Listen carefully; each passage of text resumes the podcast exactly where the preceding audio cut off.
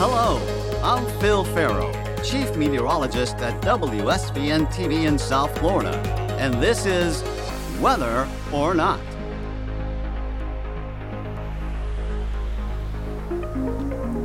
This week, NASA impacted a spacecraft into an asteroid. The purpose was to find out if the speeding chunk of rock could be deflected away from Earth. If successful, it could mean an effective way of protecting the Earth from a doomsday asteroid like the kind that made the dinosaurs go extinct. Meteorologist Brent Cameron has the far out story. We have a special one on one seven weather or not podcast. That's coming up next. When the tropics heat up, you can stay cool. Because the chief works right here. Seven's chief meteorologist, Phil Ferro. He's been doing this for nearly 30 years. As soon as we get information, we bring it to you instantly. Wilma, Katrina, Irma, he guided us safely through them all. That guy never sleeps, but that's so you can sleep easier. NASA slammed a spacecraft into an asteroid in the hopes the Earth could be saved in case we are threatened. Meteorologist Frank Cameron with more. Hi, everyone. I'm meteorologist Frank Cameron, and this week's podcast is on a mission taking us out of this world. We're about to find out why a NASA spacecraft is crashing into an asteroid and doing so intentionally. Joining me is Lisa Wu, Deputy Mechanical Engineer at Johns Hopkins Applied Science Laboratory. Lisa, welcome. Hello, hello. Yes, I work on the DART spacecraft. DART stands for the Double Asteroid Redirection Test. And this is NASA's first mission to, as you said, intentionally crash into an asteroid and demonstrate that we have a viable technique to redirect an asteroid. And this sounds like it's something right out of science fiction. In fact, at least it kind of takes me back to the 1980s. I remember my Atari game system and uh, smashing asteroids, but this time it's real. The difference maybe in that this time you're talking about redirecting an asteroid, right? It's not just smashing it up. Correct. We are not exploding anything. Um, the purpose of DART is to test out kinetic impact, which is one of the techniques. So, this is where we're actually using the spacecraft as a kinetic impactor. So this is all about momentum. We are transferring the momentum, which is mass and velocity of our spacecraft, and imparting it onto an asteroid to give it a little bump so then its trajectory is changed. Now, Lisa, you mentioned that this is a test and that the asteroid isn't in any danger or threat to the Earth, right? It's millions of miles away, but this is an experiment, right? Correct.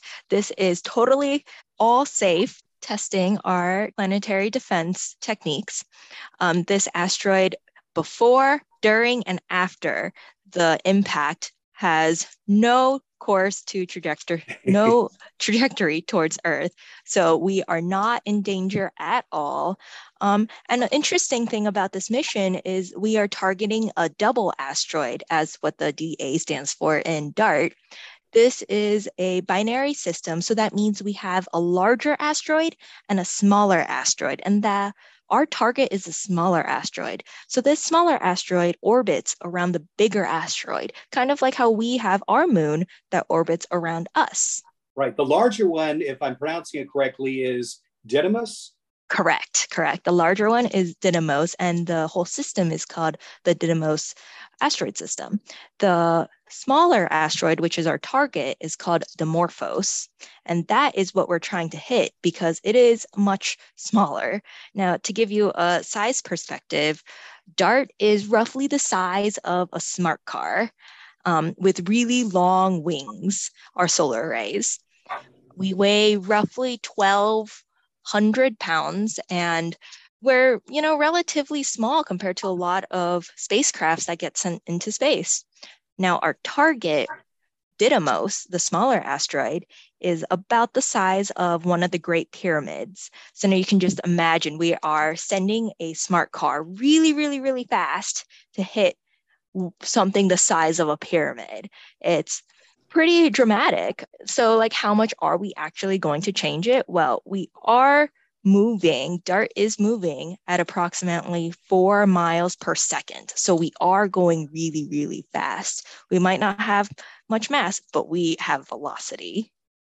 And because of that speed, what about the potential of missing the target? You know, that is a question that does come up a lot. Um, our team is has high confidence that we will hit this asteroid and the team has done so much work running models and simulations, testing all the onboard algorithms, and practicing for all scenarios that could happen. So our team is very prepared for this mission. Now, Lisa, how is it that your laboratory is managing this project with NASA? Yeah, so DART is built and managed by the Johns Hopkins Applied Physics Lab um, JHU APL for short. Um, I am the deputy mechanical engineer on the DART mission. So I have been particularly involved with putting the spacecraft together, getting all this hardware in the clean room and putting it together, getting it tested, putting it through environmental tests. Um, it's a really cool experience. And I will say, Jay, Johns Hopkins Applied Physics Lab, APL, we do other parts of the all the mission, really we came up with the mission design from phase A. If we know about the NASA phases of a mission, we start with the concept. Um, APO proposed the original target for Dimorph- Didymos and Dimorphos. So that's really cool. It's been a part of the lab since the beginning. Um, and now we at the lab are running the commanding the spacecraft and operating it till impact. And then even after impact, that's we have a lot of science to understand because we will be observing the change of Dimorphos's orbit to see what exactly happened. sure, this is really amazing. How long did it take? Obviously, it's taken years to plan for this. And how long did it actually take you to get way out there to your space target? You know, actually, not as long as many other missions. So we launched last November, a few days before Thanksgiving. So it's only been roughly 10 months since we launched. Now, that is quite a long time, but in Space World, it's actually pretty short. For reference, this asteroid system is about 7 million miles away. So it is really far to us. And because of that far away distance, is it going to take a while to find out if it actually changed the orbit? You know, not really, uh, because it's quote unquote, it's far, but not that far. Um, so it's actually much closer than many other objects in space.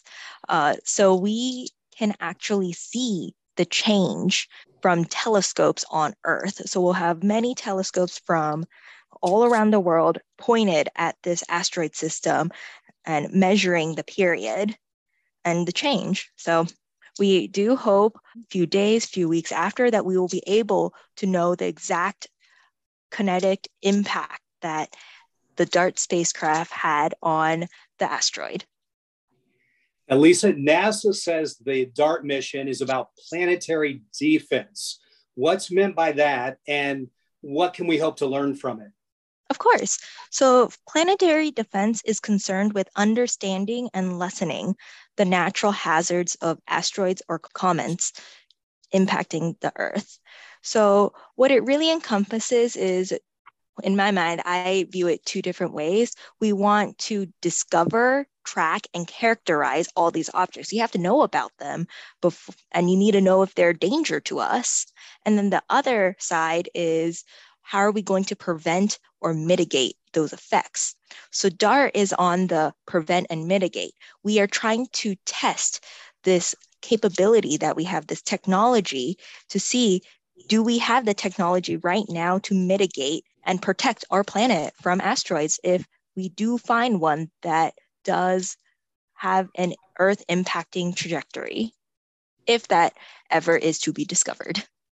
Right. And looking ahead, as you mentioned, you know, because I think a lot of our listeners may want to know this. What's the chance that an asteroid in the future is big enough to pose a danger to Earth that we might even need to use this technology to avoid a natural disaster? You know, great question. Um, so, as I said before, planetary defense, we're all about discover, track, characterize. We have characterized the very, very large asteroids, all of them. And we, I'm glad to report, we are safe for the next at least 100 years of any asteroids coming on a trajectory course to us. Now, it's the smaller ones that we are still discovering and tracking. You, as you can tell, there's, as you know, they're smaller, so it is harder to track all of them. But we are working diligently on characterizing all of these objects. And, you know, asteroids are, they can be nat, they are natural hazards. So in the future, we may need to use a technology like DART but this is why we're testing it out right now to make sure we actually can do it when and if something like that should happen. And my final question, Lisa, is there, from what I understand, there is a little maybe called a CubeSat that's traveling along with DART. Can you tell us anything about that? Ah, yes. Uh, so the CubeSat is called LICIACube. LICIACube is from our friends in Italy. It's the light Italian CubeSat. Um, this CubeSat deployed a couple, uh, I think 10 days ago, two weeks ago. Yeah, it deployed two weeks ago um, before impact.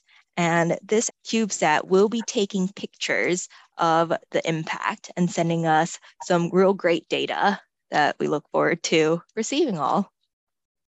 This is all fascinating. Uh, and Lisa, can you tell us to where might our listeners go to learn more about DART?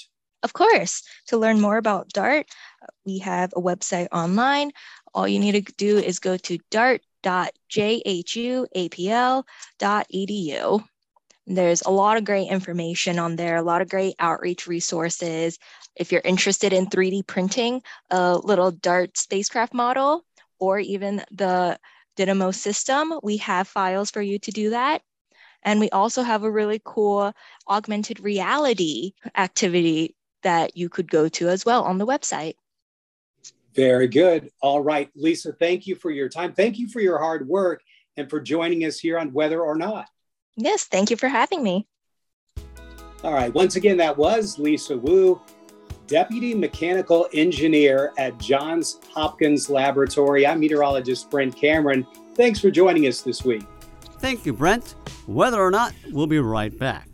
The best app from the best weather team is right here. Seven's Hurricane Tracker app. Get the latest forecast models. My Seven weather blog. And of course, Seven's Cone on your phone. It's yours free from the storm station, 7 News. Our next episode drops October 4th. Thank you for joining us. If you have a question, comment, or suggestion, please send us an email at wxpodcast at wsvn.com. This podcast is produced by the Seven Weather Team. Original music by Chris Crane, with technical support by Stephen Sejas. Thank you for listening to Weather or Not.